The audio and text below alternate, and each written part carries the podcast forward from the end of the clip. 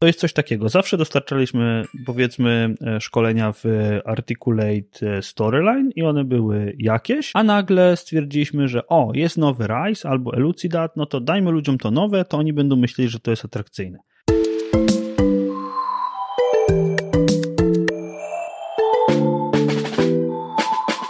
Sponsorem letniej szkoły e-learningu 2019 jest Speaks, kompleksowy system do nauki języków obcych online, kierowany do organizacji biznesowych, z którego korzysta 8 milionów pracowników na całym świecie.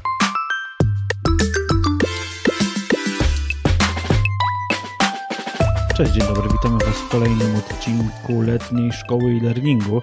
Za chwilę będziemy na półmetku, chociaż może to już jest półmetkowe, nie wiem, nie będę sprawdzał teraz tego, czy to jest półmetkowy odcinek, czy nie, ale jesteśmy już na półmetku, więc jeżeli jeszcze nie rozpoczęliście słuchania letniej szkoły e-learningu, to zapraszam. E, w Krakowie Piotr Peszko, w Poznaniu Przemek Kędzia, cześć. I dzisiaj mamy temat y, ciekawy, ale też ja trochę mam uczulenie na ten temat. Jak zacząłem się przygotowywać do tego odcinka, to złapałem lekkiej wysypki, bo pytanie brzmi na dzisiaj, co to znaczy, że szkolenie jest atrakcyjne? I teraz skąd się nam to wzięło? Oczywiście wzięło się nam to z ankiety, ale też z twojej perspektywy, Przemek, ile razy ci się zdarza, że ktoś ci mówi, że no my chcemy, żeby to szkolenie było atrakcyjne? No zdarza się bardzo często. Atrakcyjne równa się efekt wow tak zwane, tak? Czyli o, chodzi o to, żeby szkolenie samo w sobie ma zachwycić, zmotywować uczestników i to jest bardzo częsty przypadek.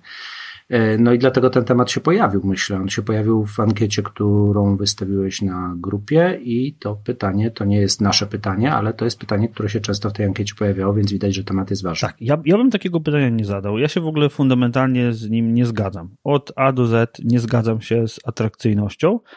Um, kiedy myślę o tym, że coś jest, coś jest atrakcyjne, znaczy, że jest atrakcją tak, interesującego, coś, co dostarcza przyjemności, rozrywki, mm, coś takiego trochę może nawet niepoważnego, trochę takiego trywialnego. Takie, szukałem takich, takich e, synonimów angielskich, takie hook albo trochę takie novelty. Dla mnie atrakcyjne to jest coś takiego. Zawsze dostarczaliśmy, powiedzmy, e, szkolenia w Articulate e, Storyline i one były jakieś, a nagle stwierdziliśmy, że o, jest nowy RISE albo Elucidat, no to dajmy ludziom to nowe, to oni będą myśleli, że to jest atrakcyjne. Ja się po prostu z tą atrakcyjnością nie zgadzam z, z definicji i dla mnie szkolenie jako takie, dla mnie jako uczestnika szkolenia, szkolenie nie musi być atrakcyjne. Ono musi być efektywne i po prostu myślę, że ten odcinek może trochę wyglądać jak stara sonda, czyli będziemy się po prostu w nim nie zgadzać. Y, no, na początek mogę się z Tobą trochę nie zgodzić w takim razie.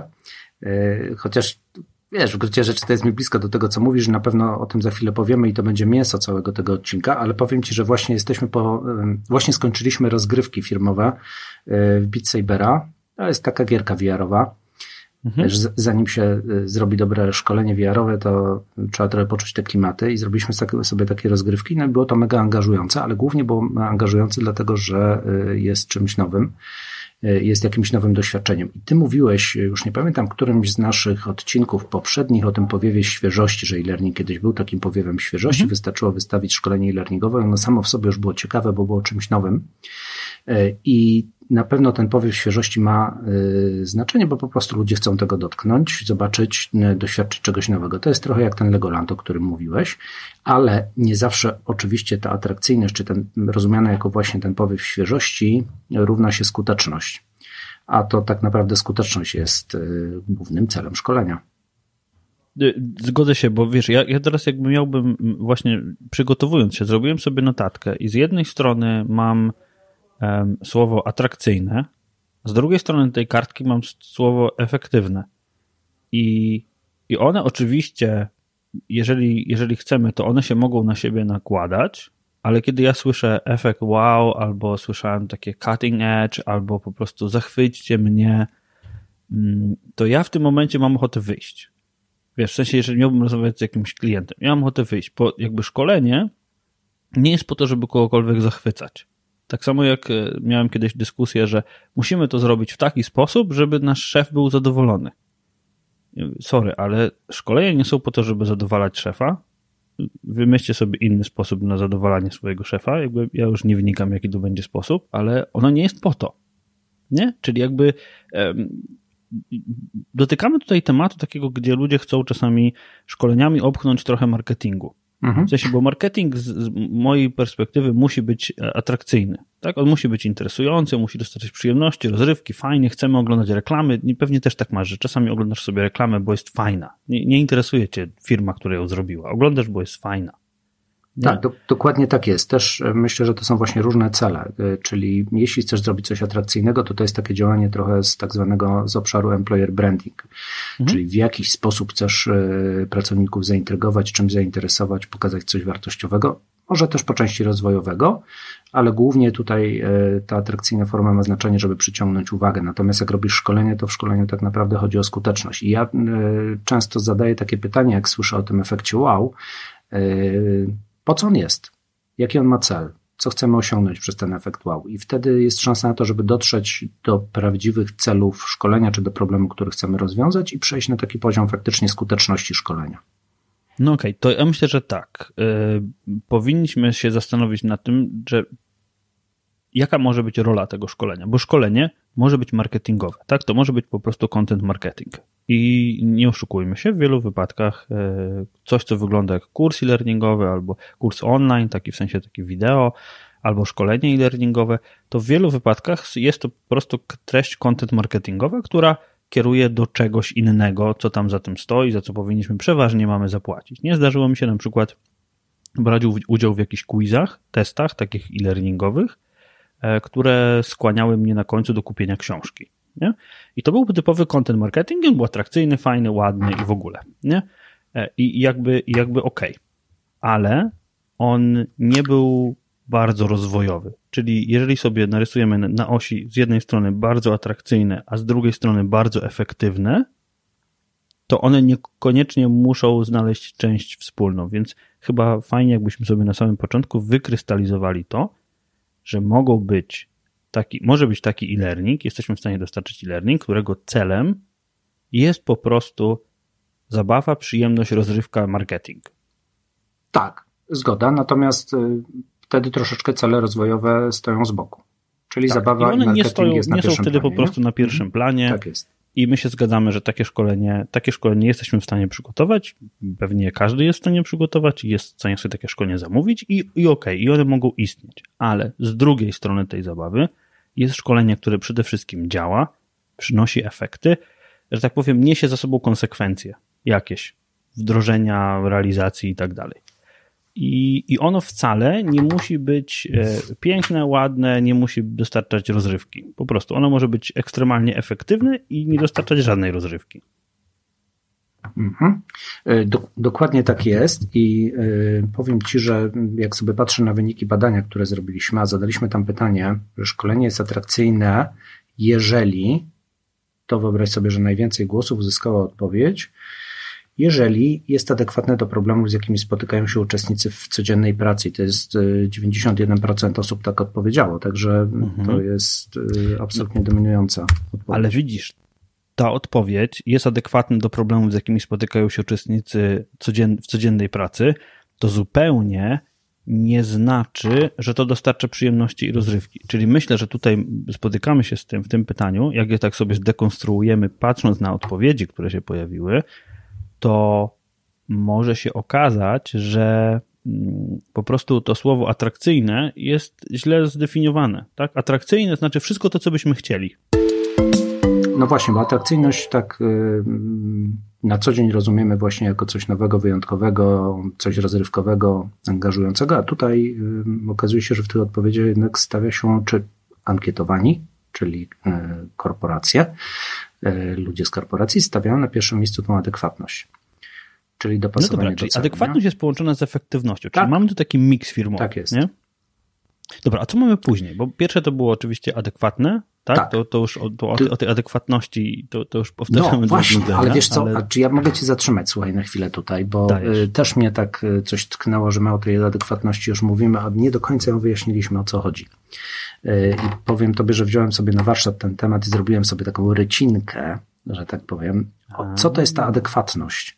bo tyle razy o niej wspominamy, a ani razu jej do końca nie wyjaśniliśmy. I myślę, że może warto chwilę poświęcić na zajęcie się tą adekwatnością, zanim przejdziemy do następnych punktów. Zgoda? No śmiało, no to pewnie. Tak. Wiesz co, myślę, że już i tak mamy tak długie odcinki, że jeżeli będzie jeszcze trochę dłuższy, to jest, to jest spoko. Dobra, no to wykładaj. Dobra, krótko właśnie. wykładam, co jest na rycince. Rycinka będzie, mam nadzieję, też załączona do odcinka, także będzie ją można pobrać, bo jest w naszej stylistyce takiej um, letniej szkoły e-learningu zrobiona. I dobra, ja sobie na tej rycince podzieliłem tą adekwatność na takie dwie kolumny. Pierwsza kolumna to jest odpowiedź na pytanie, kiedy szkolenie jest adekwatne, a druga kolumna to jest jak projektować adekwatność no i teraz w tej pierwszej kolumnie, kiedy szkolenie jest adekwatne, wypisałem sobie aż 8 punktów. 8 trudno zapamiętać, więc przelecę szybciutko przez nie. Mam nadzieję, że ci, którzy słuchają, będą zainteresowani, sięgną do rycinki. Numer jeden pasuje do tego, co robię na co dzień. Numer dwa rozumiem, yy, rozwiązuje mój problem. Numer trzy podpowiada nowe rozwiązania. Numer cztery odkrywa błędy, które popełniam nieświadomie. Numer pięć odnosi się do moich celów. Numer sześć Ułatwia współpracę z innymi, na przykład uczy słownictwa, technologii, ogólnej orientacji w, temacie. w temacie. Numer 7 wyjaśnia kontekst mojej pracy i otoczenie, w którym działam. Numer 8 wyjaśnia sens i cel zmiany, której mam dokonać. I jak sobie przez tą checklistę przejdziemy, to możemy sobie odpowiedzieć na pytanie, czy to szkolenie, które projektuję, faktycznie spełnia te kryteria. Może nie wszystkie, bo niektóre z nich są ważniejsze, niektóre mniej, w zależności od projektu ale to jest taki, taka checklista, która ma być pomocą do oceny, czy szkolenie jest adekwatne, czy nie. I to można fajnie wykorzystać już na etapie projektowania szkolenia, na samym początku. No i teraz, jeśli mogę pociągnąć dalej mój wykład, Śmiało. to druga kolumna, czyli jak projektować adekwatność.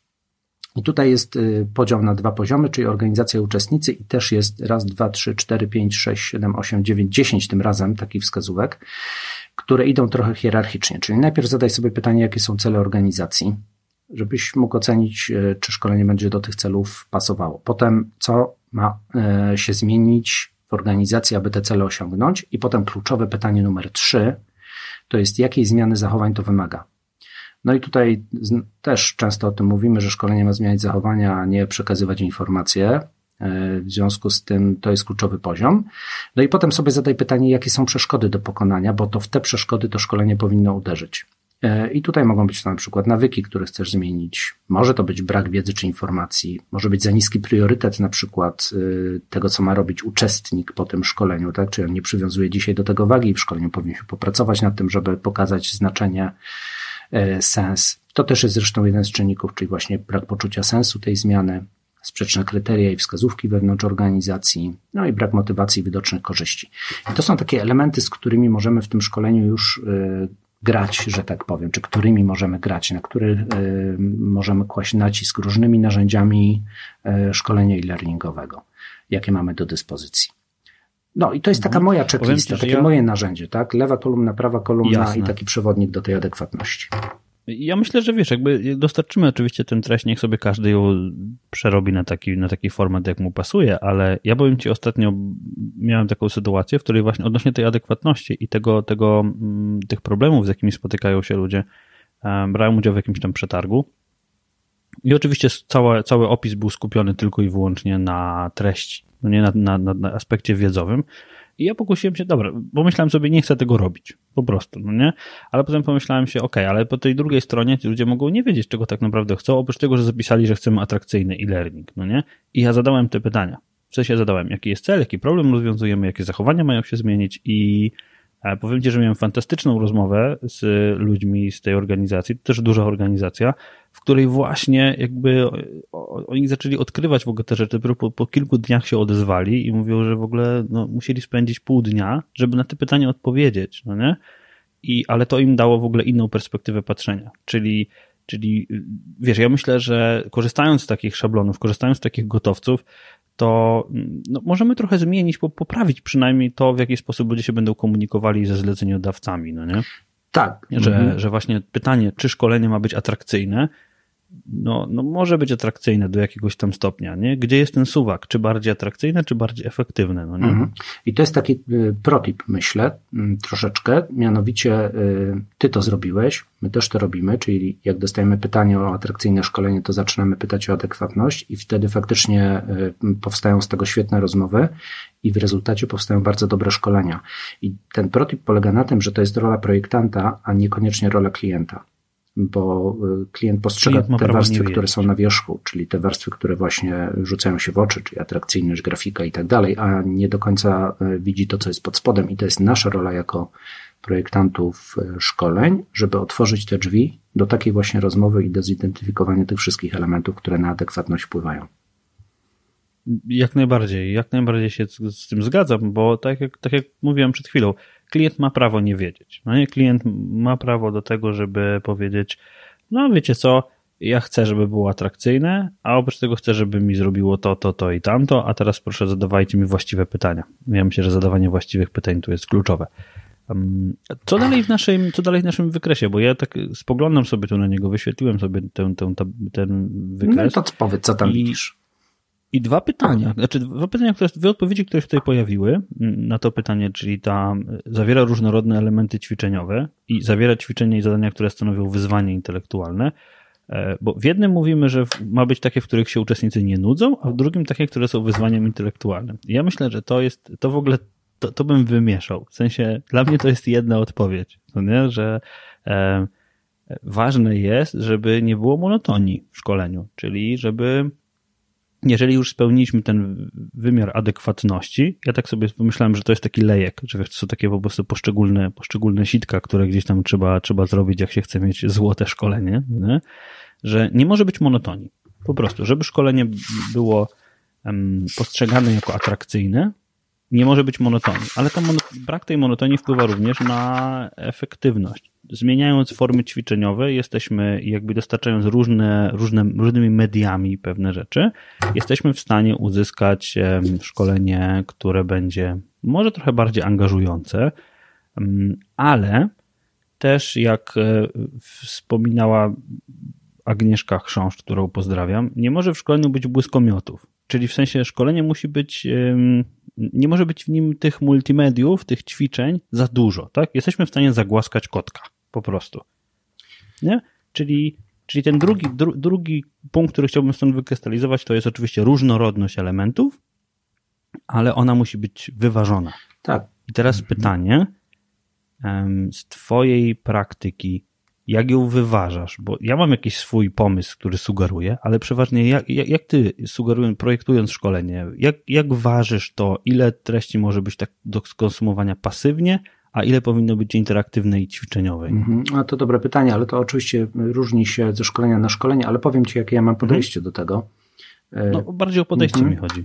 Ja faktycznie stawiam na to zaangażowanie intelektualne, to znaczy, żeby to ćwiczenie, to wyzwanie, które stawiam przed uczestnikiem w szkoleniu, no, było oczywiście adekwatne i stanowiło pewne wyzwanie intelektualne dla niego, czyli żeby on troszeczkę się musiał z tym namęczyć, żeby to nie było proste kliknięcie, e, tylko żeby to było zadanie do wykonania, którego jakoś zaangażuje intelektualnie, dopasowane do jego poziomu na tyle, na ile oczywiście możemy, w zależności od tego, jak szeroka jest grupa odbiorców szkolenia.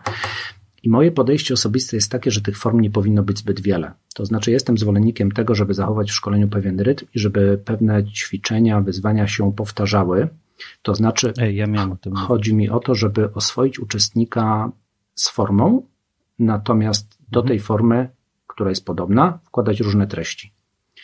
E, czyli jeśli z drugiej strony byśmy przeskakiwali z jednego ćwiczenia na, e, na, drugie, czyli byłyby to zupełnie różne formy interakcji, to uczestnik na każdym ćwiczeniu musi najpierw rozkodować samą, samą formułę szkolenia, czyli jak to ćwiczenie działa, co on ma w nim zrobić, jak się ma zachować.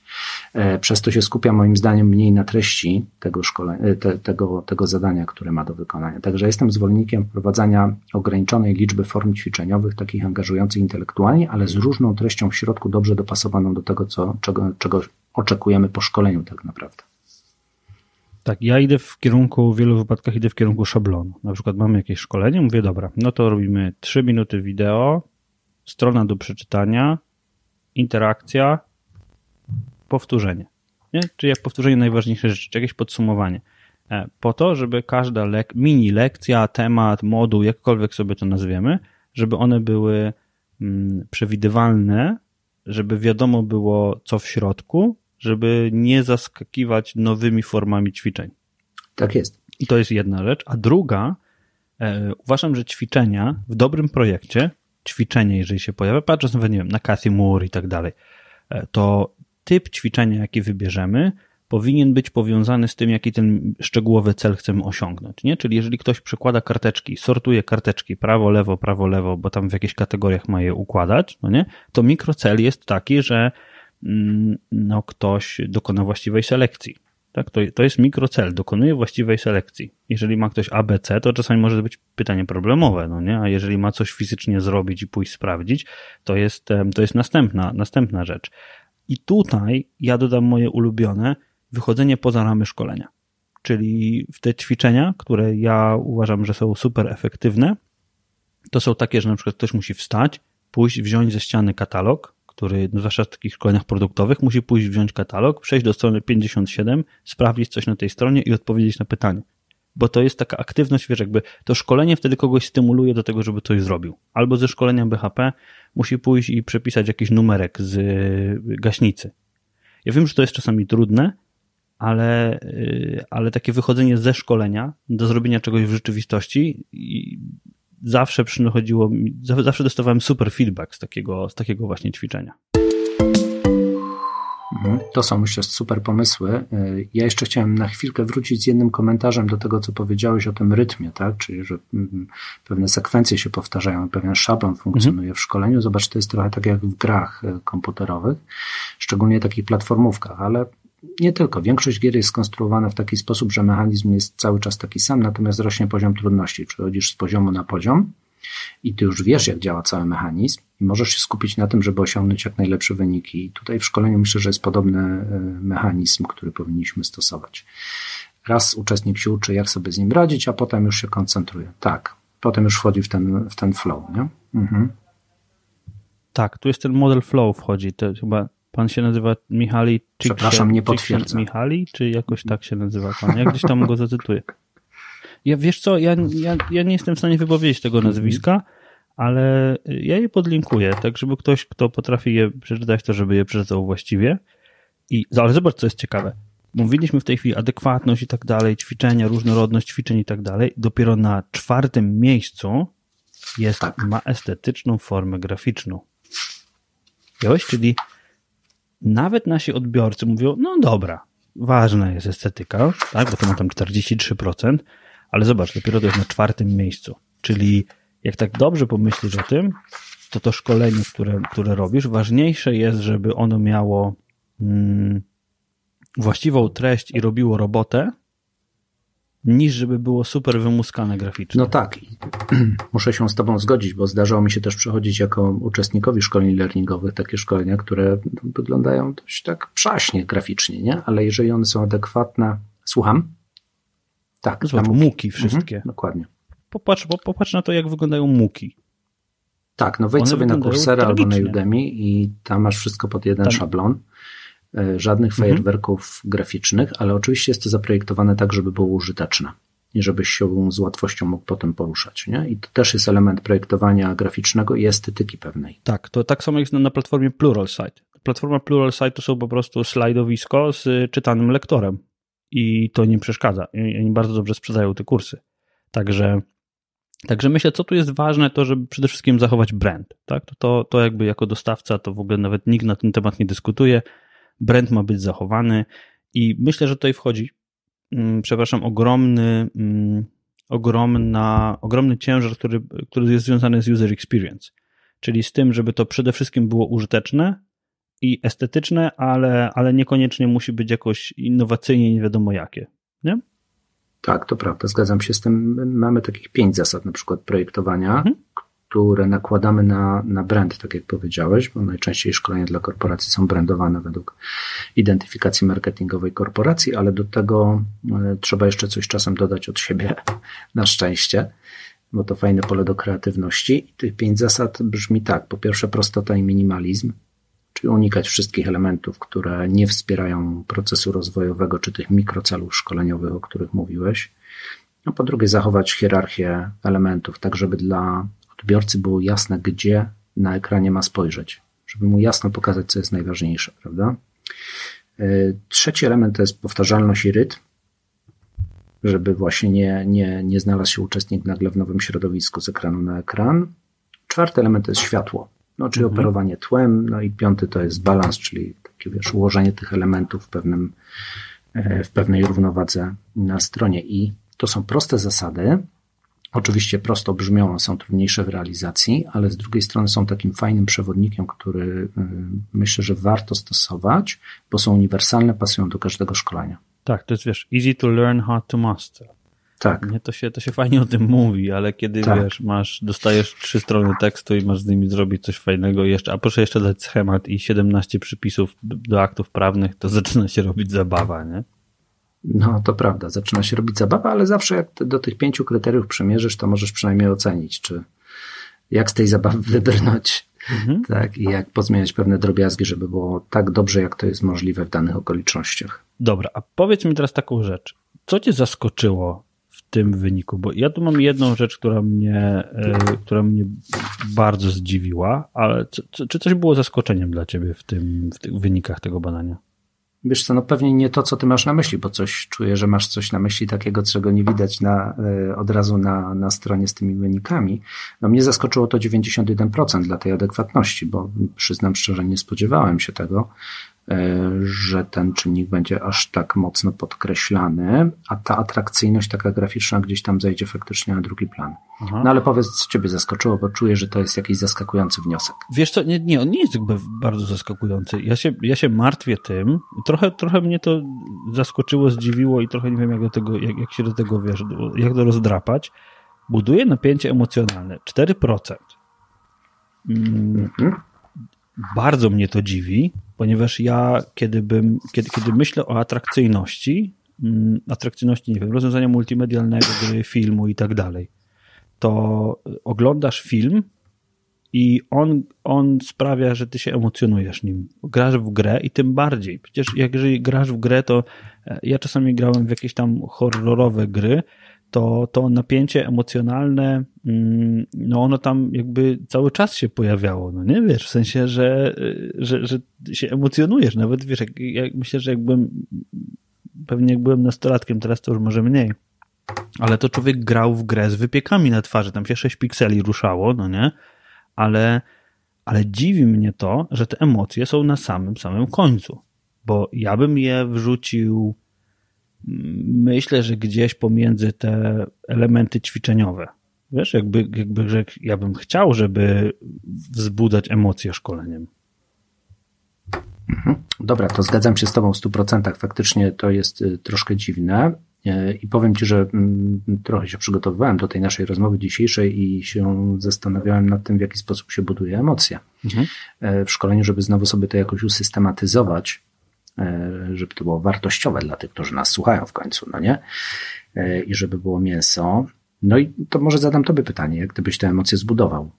Wiesz co, ja przede wszystkim tak jakbym czuję się odpytany przed tablicą, e, przede wszystkim zastosowałbym rzeczy związane z mm, trochę ze storytellingu, E, spróbowałbym e, stworzyć kontekst, e, w którym funkcjonowałaby osoba, patrząc na przykład na taki przykład jak Lifesaver, no nie? Tam jest taki fragment świetny, let's say this is you, powiedzmy, że to jesteś ty, ty jesteś w środku tej sytuacji, no nie? To jest bardzo growe, takie postawienie, postawienie osoby w konkretnej sytuacji teraz rozwiązuj problem, który przed tobą stoi, no to to jest pierwsze.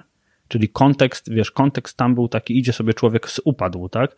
Jakby podlinkujemy go, myślę, że większość e-learningowego świata zna ten projekt, ale, ale tam właśnie jest, tam właśnie jest taka rzecz, tak? Że ten kontekst jest taki, że stoisz wprost przed wyzwaniem. Coś się stało, jest to istotne, tak? Jesteś w stanie się do tego odnieść życiowo i okej. Okay. Druga rzecz to jest moim zdaniem personalizacja. Jeżeli jesteś w stanie spersonalizować szkolenie, to kolejny przykład, na przykład antyphishingowe szkolenie z Google'a. Podajesz na początku e, swoje imię, nazwisko i e-mail. Trochę to jest creepy, ale, ale spoko, to i tak jest wiesz, przeważnie e-mail gmailowy, więc spoko. Podajesz to i on, całe to szkolenie, wszystkie maile phishingowe, które się tam pojawiają, są wysłane na twój adres i są spersonalizowane pod ciebie. Więc jesteś zupełnie inaczej się czujesz, kiedy to widać, że to jest twój mail, niż jakby to jest, był tam jakiś mail e, osoby trzeciej. Więc e, tak na szybko to, to byłyby to personalizacja i, i, i, taki storytelling bardzo, bardzo mocno osadzony kontekstowo w taki sposób, że osoba jako uczestnik jest w środku tej sytuacji, to, to by były rzeczy, którymi bym, e, którymi bym próbował grać. Mhm. No, nie da się zrobić sądy, bo znowu się z Tobą zgadzam. Czyli. Mm, z tym storytellingiem. Jemy sobie z dzióbków przez słuchaj szósty no, odcinek. Kurczę, no, spróbujemy w następnym się jakoś może skonfrontować, co? No dobra. E, w każdym razie z tym storytellingiem chciałem sobie trochę popić dzióbków e, dalej, bo to jest mój numer jeden i mam taką obserwację, staram się to zresztą często stosować, e, opowiadać prawdziwe historie. Zresztą zrobiłeś to fantastycznie w letniej szkole e-learningu w poprzednim roku i myślę, że to też przyniosło świetne efekty bardzo fajnie się tych historii słuchało. To jest oczywiście duży wysiłek, ale takie prawdziwe historie albo wyglądające na prawdziwe, czyli dobrze napisane historie, potrafią bardzo mocno zaangażować. Ja kiedyś opowiadałem o takim szkoleniu, które y, gdzieś tam prezentujemy na spotkaniach z klientami i tam się zaczyna to szkolenie taką historią mm, jednego z pracowników i idzie sobie taki filmik, który trwa chyba 4 minuty i opowiada tą historię. Ona jest bardzo dobrze zagrana i fajnie zagrana też przez lektorów i mm, jak ją odtwarzamy, puszczamy ją na spotkania z klientami, to zalega cisza i przez te cztery minuty wszyscy słuchają tej historii e, i oczekują tego, co będzie dalej. I potem za tym idą e, ćwiczenia do tej historii. Czyli fajnie sobie mieszamy wszystkie elementy, które na atrakcyjność wpływają. Czyli z jednej strony angażujemy emocjonalnie przez dobre story, a z drugiej strony od razu mm, budujemy taką interakcję czy ćwiczenie, które stanowi pewne wyzwanie intelektualne dla uczestnika i mamy taką fajną mieszankę tych elementów, które się składają na atrakcyjność szkolenia.